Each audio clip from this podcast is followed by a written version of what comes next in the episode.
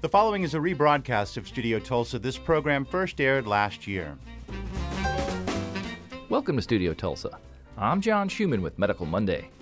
According to the National Association for Mental Illness, more than one in five Americans will experience a diagnosable mental illness every year, a number that's slowly climbing.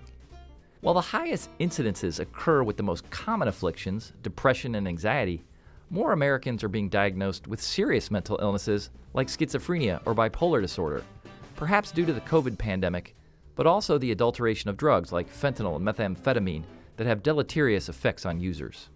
My guest today, a psychiatrist on the faculty of Harvard Medical School, argues in his new book that mental illnesses are really just metabolic disorders of the brain, on the spectrum with conditions like diabetes, thyroid disorders, or gastrointestinal inflammation, and that our siloing of conditions into purely mental or physical is counterproductive. Christopher Palmer is an assistant professor of psychiatry at Harvard Medical School and on the faculty at McLean Hospital in Boston, where he sees patients and is involved in medical education and research. His new book, Brain Energy, makes a case for a new movement into reframing mental illness as metabolic disorders of the brain, which can be treated and improved by numerous treatments beyond our usual array of medications that are at best effective about one third of the time. In his book, Palmer explains how mental illnesses overlap with each other and physical illnesses, and how cellular mitochondria appear to play a pivotal role in metabolic balance. He includes some case studies of patients he has successfully treated for treatment resistant mental illness and issues a call to action for us to join the movement. Dr. Chris Palmer, psychiatrist and author of Brain Energy, is my guest today on Studio Tulsa Medical Monday. Dr. Chris Palmer, welcome to Medical Monday. I'd like to start by having you explain your thesis in brain energy, which is that mental illnesses really are metabolic conditions that are, say, no different in the big picture from, say, heart disease. Can you explain how that works? It's a great question. And, you know, up until even today, if you actually ask most leading psychiatrists or neuroscientists, what exactly causes mental illness?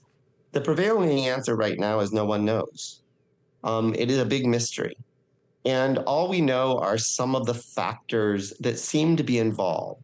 And these factors, you know, usually get lumped into what we call the biopsychosocial model, which says that there are biological, psychological, and social factors that all seem to come together and play a role in the development of a mental illness in different people. And the biological factors include things like neurotransmitters, hormones, genetics, inflammation. But there are psychological and social factors, things like trauma and stress and adverse childhood experiences. But how do all of these things fit together? And how exactly do they end up causing mental illness? The real answer up until now is people haven't been able to put it all together. And what what I believe I have been able to do, and this is just based on decades and decades of research. So, in many ways, this is not a new idea. It is a building on decades of research that have all been kind of building to this moment or this revelation that the only way to understand how all of these different factors lead to mental illness is by seeing the big picture. And the big picture is that mental disorders are, in fact, metabolic disorders of the brain. So, in the way that you said it's similar to heart disease, you know, heart disease is a metabolic disorder that's impacting the heart in particular. And what I'm saying is those exact same factors, things like diet and exercise and stress and trauma and relationships, um, and drug and alcohol use, smoking cigarettes, that all of those things actually can impact the brain as well. And when they primarily impact the brain, it can result in symptoms that we would call a mental illness. One of the points you make in the first part of the book is that there's tremendous overlap in all kinds of mental illness. And characteristically, well, I mean, the Bible of, of psychiatry is the Diagnostic and Statistical Manual. Uh, I, I, don't know if we're on five now or five subunit, but DSM as it's known, and that's that's a taxonomy. It really helps classify various mental illnesses, and the and they can be mental illnesses in the setting of what we'd consider physical illnesses or de novo or mental illnesses on their own. But you you argue very clearly and cogently that there's tremendous overlap in these conditions. And so it's not a big surprise then that it's confusing. They're hard to diagnose, they're certainly hard to treat, and require oftentimes talk therapy, medication, usually both are probably better than either one individually. But can you take us through some of the thinking on that? Because it, I think we have this tendency as, as human beings, we like to categorize things. And so we've created this, this huge taxonomy of mental disorders, and yet sort of like the the emperor's uh, new clothes. You sort of say like, "Hey, w- you know, psychiatry," or "Hey, the, the field that I'm working in." All of these things kind of have a lot of overlap, and they certainly overlap with what we'd consider to be, you know, physical conditions as well. We do. So I want to start with, you know, just the obvious, which is on the surface, DSM makes sense. So DSM gives us diagnostic labels like schizophrenia and bipolar disorder, depression, alcoholism, which is called alcohol use disorder, or anorexia nervosa. And even as I say those, everyone kind of gets a clear picture of what those things are. Even if they're not mental health professionals or all that familiar with the mental health field, most people know or at least have a sense of what schizophrenia is. And that's wildly different than an alcoholic and that's wildly different than somebody who's depressed. And that's wildly different than somebody with anorexia who's starving herself.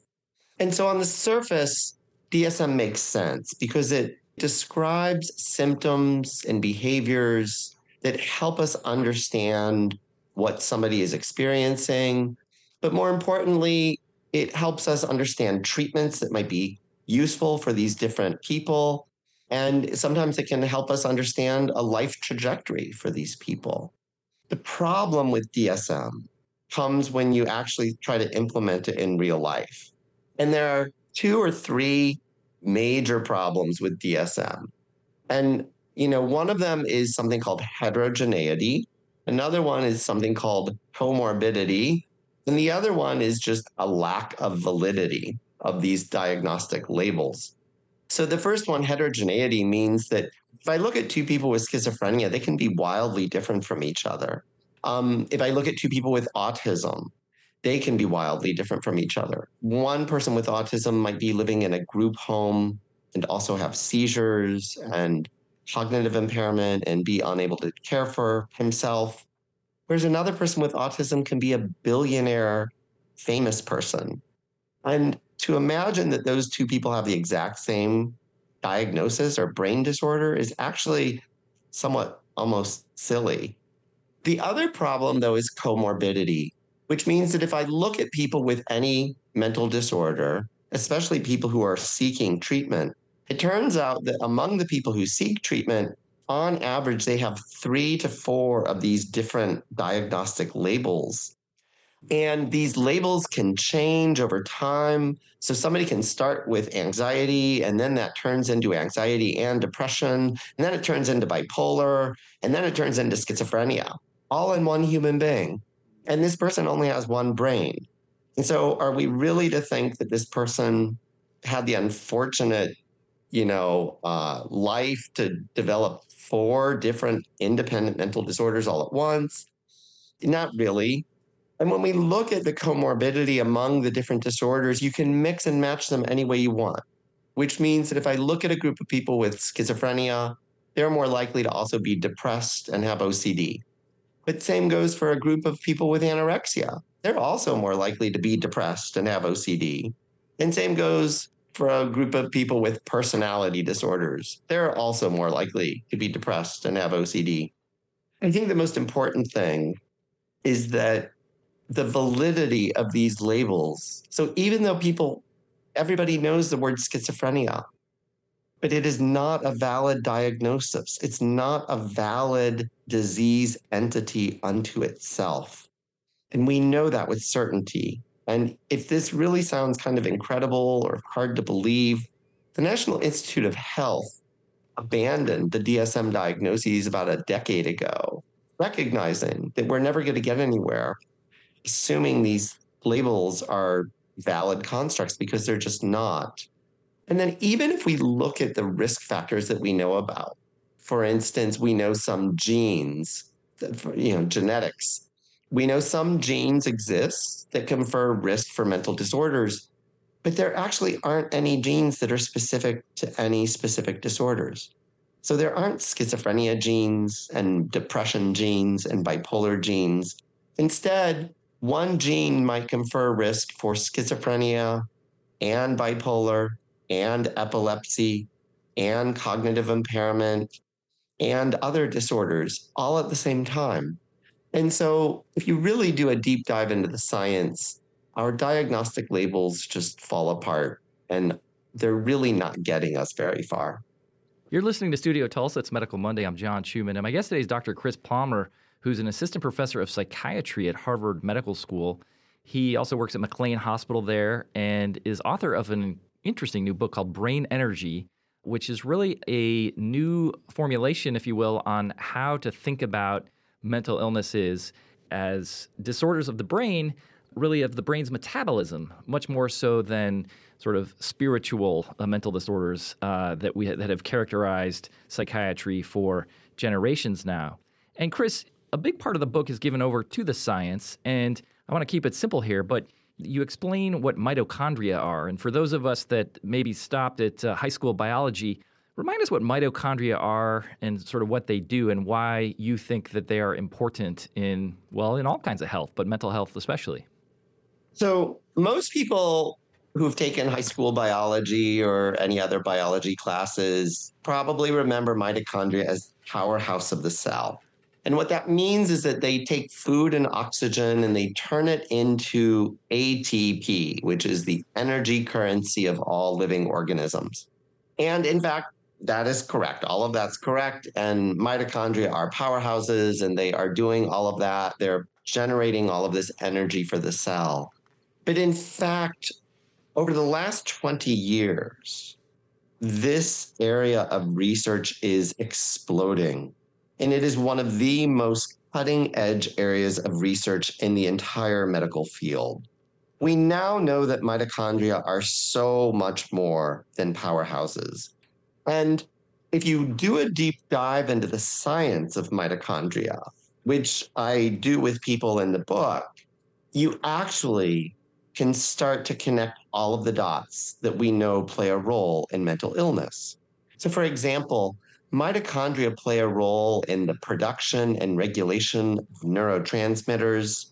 They also play a role in the production and regulation of key hormones, things like cortisol, estrogen, testosterone. They play a role in inflammation. They even play a role in turning genes on and off they are actually the single most powerful controller of what we call epigenetics. And once you do a, as I said, a broad overview and a deep dive into mitochondria, once and for all, we can connect the dots of mental illness. So, what's interesting is that mitochondria, I guess, dysregulation of mitochondria. And here's one of the trickier things that I think you learn more in college biology or beyond, which is that mitochondria have their own genes. So they're these organelles, as they're known. They're these small powerhouses of the cell, but they have their own genetics too, and that's thought to be because they evolved as you know originally as independent organisms that wound up sort of symbiotically kind of coming into what are known as eukaryotic cells. And I don't want to get too technical here, but that has a, a, a very important role in I think in how we normally function or how metabolism functions. And when things can go wrong, you frame this very well. Things like overproduction or overexcitation or inhibition or, or a lack of function. Can you kind of give us a, a window into that model? Exactly. So the the overarching model of mental illness that I have is I think first I distinguish, and I think it's critical that we distinguish between normal human emotions in response to human experiences and mental illness or a mental disorder because I do not think they are the same thing. Unfortunately, right now, DSM doesn't necessarily distinguish them. And what I mean by that is that everybody gets depressed at some point or another, everybody gets anxious.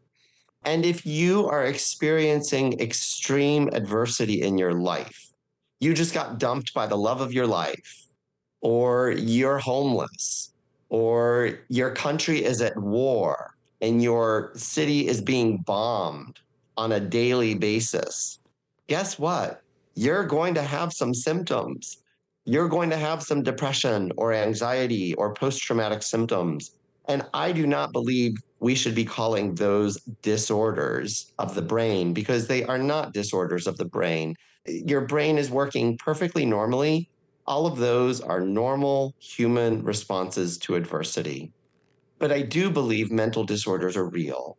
And what that means is that those same functions either become overactive or inappropriately active, or they are underactive or they are completely absent. And when brain functions are overactive, underactive, or absent, I would call those scenarios symptoms of a brain disorder or a mental disorder. And let me maybe if I give you one or two examples. Sure. So, an example of an overactive brain function that would be a mental disorder, you know, anxiety disorders are the most common disorders. So, everybody gets anxious. If a wild animal is chasing you, you're going to be anxious. If your boss yells at you, you're going to be anxious. That's not a disorder. But if you're sitting on the sofa just watching TV and, and it's a nice show, it's actually you know nothing alarming or stimulating, and out of the blue, you get a panic attack for no reason, that is your brain being overactive. The anxiety pathways in your brain are turning on for some unclear reason, and that is a disorder. And if that happens often enough, you would get diagnosed with panic disorder or an anxiety disorder. Underactive brain functions might be somebody with ADHD not being able to focus and concentrate, um, or somebody with ADHD not being able to sit still. Those are things that people's brains should allow them to do. People with ADHD seem to have underactivity of those brain regions, and then people aren't able to do those things absent brain functions might be somebody with Alzheimer's disease who has lost brain tissue or brain cells, and they really just cannot remember things because the cells that used to store memories um, or at least aid in that process are absent or you know dead and so that person would also have what we would call a mental disorder you're listening to Studio Tulsa. It's Medical Monday. I'm John Schumann. My guest today is Chris Palmer, who is a psychiatrist at McLean Hospital in Boston. He's also an assistant professor at Harvard's Medical School. He's author of the new book, Brain Energy. And if you want to learn more about it, you can go to his website, brainenergy.com, where Chris Palmer is trying to spur a movement of all of us to really get behind the idea that uh, mental illnesses really are just metabolic disorders of the brain and brain energy and thinking about it in a new way. And the book is really uh, an enjoyable kind of explanation of this model. And Chris, one thing that I noticed that was reassuring to me, and I guess if anyone listening to this this show, you know, is perhaps a little bit overwhelmed by the science. We've talked about mitochondria and specific psychiatric conditions. I think one overriding message that you provide is that the diathesis or tendency toward mental illnesses, just like for physical illnesses, can come from a number of risk factors. And you mentioned, of course, there's genetics or epigenetics, but there's also trauma or adverse childhood experiences or what we now call social determinants of health, where people live, uh, work, and uh, interact with other humans. We, are a social species. We need to be with other humans. And so you point out that, and the good news on all of this is you can optimize your health in so many ways, but uh, specifically here in the case of mental health, by getting enough sleep, by making sure your nutrition is adequate and uh, multifaceted, that you get exercise regularly, that you're exposed to daylight for your circadian rhythms, and that most of all, and you know, all of us struggle to do this, but find a purpose and in, in, in, social engagement. And so, the, I think one of the takeaways from the book is that if you're able to sort of adopt these healthier lifestyles and refrain from things like tobacco and alcohol and drug use, you're much more likely to be better off. You have some great success stories. Um, for example, there is the case of Mildred in the book. Um, I was wondering if you wouldn't mind sharing Mildred's story of kind of her condition and how things turned around for her because it was a pretty heartwarming story. Yeah. Mildred actually gave me, I changed everybody's name in the book, but she actually gave me permission to use her real name. And you'll understand why I want to do that in just a little bit. So I'm going to use her real name. Her real name is Doris. Doris was, you know, when she was a girl, she had horrible childhood, suffered from post traumatic stress disorder and depression. By the time she was 17, she was diagnosed with schizophrenia. She began having daily hallucinations and delusions. Over the ensuing decades, she tried numerous antipsychotic and mood stabilizing medications, but none of them stopped her symptoms. Doris was tormented by her illness. Between the ages of 68 and 70, she tried to kill herself at least six times and was hospitalized for most of those suicide attempts. She had gained a tremendous amount of weight from all of the years of psychiatric medications, and she had a court appointed guardian, and she had a team of people who came into her home and helped her with paying bills and grocery shopping and stuff like that. In every way, she had schizophrenia. And for whatever reason, at the age of 70, her doctor referred her to a weight loss clinic at Duke University, and she decided to give it a try. And they were using the ketogenic diet as a weight loss intervention. Within two weeks, not only did Doris begin losing weight, but she began to notice dramatic and significant reductions in her auditory hallucinations. Within months, all of her symptoms of schizophrenia were in full and complete remission.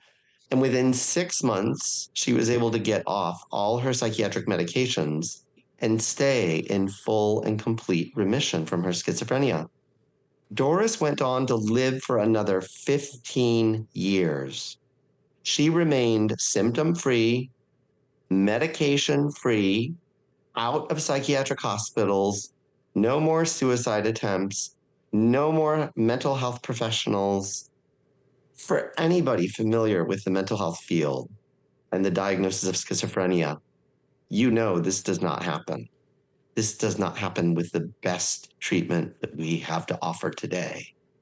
Doris had an entirely new life for 15 more years because of a diet. And oh, she went on to lose 150 pounds and keep it off too. That so the weight loss thing worked out too. Um, very sadly, Doris passed away this past January of COVID pneumonia. But it's it really is uh, an incredible story because y- you don't often see cures that complete for people who have been diagnosed with schizophrenia or schizophrenia like illnesses. And so, you know, you it sounds like you gave her an incredible new lease on life. I guess one thing I'm interested about you personally, it's, it sounds like you have a specialty in treatment resistant mental illness. How did you develop that? And I guess how did your career sort of take that shape? You know, that's probably more a function of where I trained and where I work. So, you know, I work at McLean Hospital, which is the largest psychiatric hospital in the Harvard system. We're currently ranked number one in psychiatry by US News and World Report. And as such, we are a tertiary care hospital, which means, you know, and especially for me in my practice, I never, ever get to see patients who have their first episode of depression or anxiety or whatever and treat them. Wouldn't that be nice? Um, instead, I get I get the patients who have already been in and out of hospitals. They've seen numerous mental health professionals. They've usually tried, you know, at least 10 different psychiatric medications, sometimes over 30 psychiatric medications. Many of the patients I've seen have had electroconvulsive therapy or transcranial magnetic stimulation or ketamine injections or whatever. And then they come to me and say, Can you help me? And so uh, that is what treatment resistant is all about. Um, and that is where I've focused my career um, is, tr- you know, kind of trying to understand how we can do better when our standard treatments aren't working. Question about McLean. So you have still an inpatient unit, although I know across the country we've uh, deinstitutionalized lots of patients with chronic mental illness and gotten rid of beds in mental institutions. But that said, McLean being uh, a, a well-known place uh, still has an inpatient unit. Is the nutrition there sort of tailored to sort of adapt to the to sort of the brain energy model? And I don't mean specifically a ketogenic diet, but do you do specific things with regard to nutrition, or is it more of just like a conventional hospital diet or, you know, different strokes for different folks? Yeah, right now it's a conventional hospital. I am one of numerous professionals at McLean Hospital. So, although I am passionate about using dietary and other lifestyle interventions to help people with mental illness um, recover, I don't run McLean Hospital. and um, I've, I've tried uh, to get dietary services to change. And we've done some studies actually at McLean Hospital where dietary services has been extraordinarily helpful and cooperative and invaluable. Um, team members with our research studies helping provide specialized diets like the ketogenic diet for patients participating in research studies. But um, unfortunately, uh, right now, hospitals, you know, especially mental hospitals, are stretched thin. You know, we as an institution are losing money still. Be, is, you know, it started with the pandemic and we have still not gotten back to break even. But even before the pandemic, mental hospitals are grossly underfunded. Let me just say that again. Mental health services are grossly underfunded.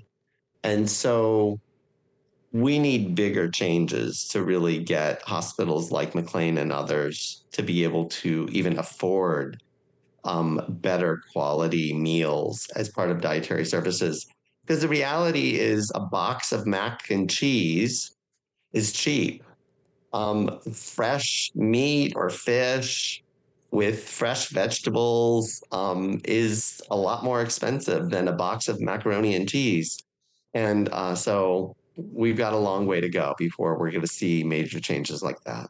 It sounds like a uh, you know great opportunity, though. I mean, in the perhaps longer run, but you know, sad to understand, of course, about the financial situation. But it speaks to kind of the whole financial situation of how healthcare is reimbursed anyway, and the sort of siloization and atomization, really, of you know mental health conditions separately from physical health conditions. And if you know, probably the biggest takeaway for me from the book uh, is a, is the fact that you know just thinking of mental disorders on this spectrum of metabolic illnesses, which is in fact kind of the etiology of really every illness. Well, the name of the book is Brain Energy, and you can learn more about it by going to the website brainenergy.com. And it's by my guest today, Dr. Chris Palmer, who is an assistant professor of psychiatry at Harvard Medical School. Chris Palmer, thank you so much for joining us. Thank you, John, for having me.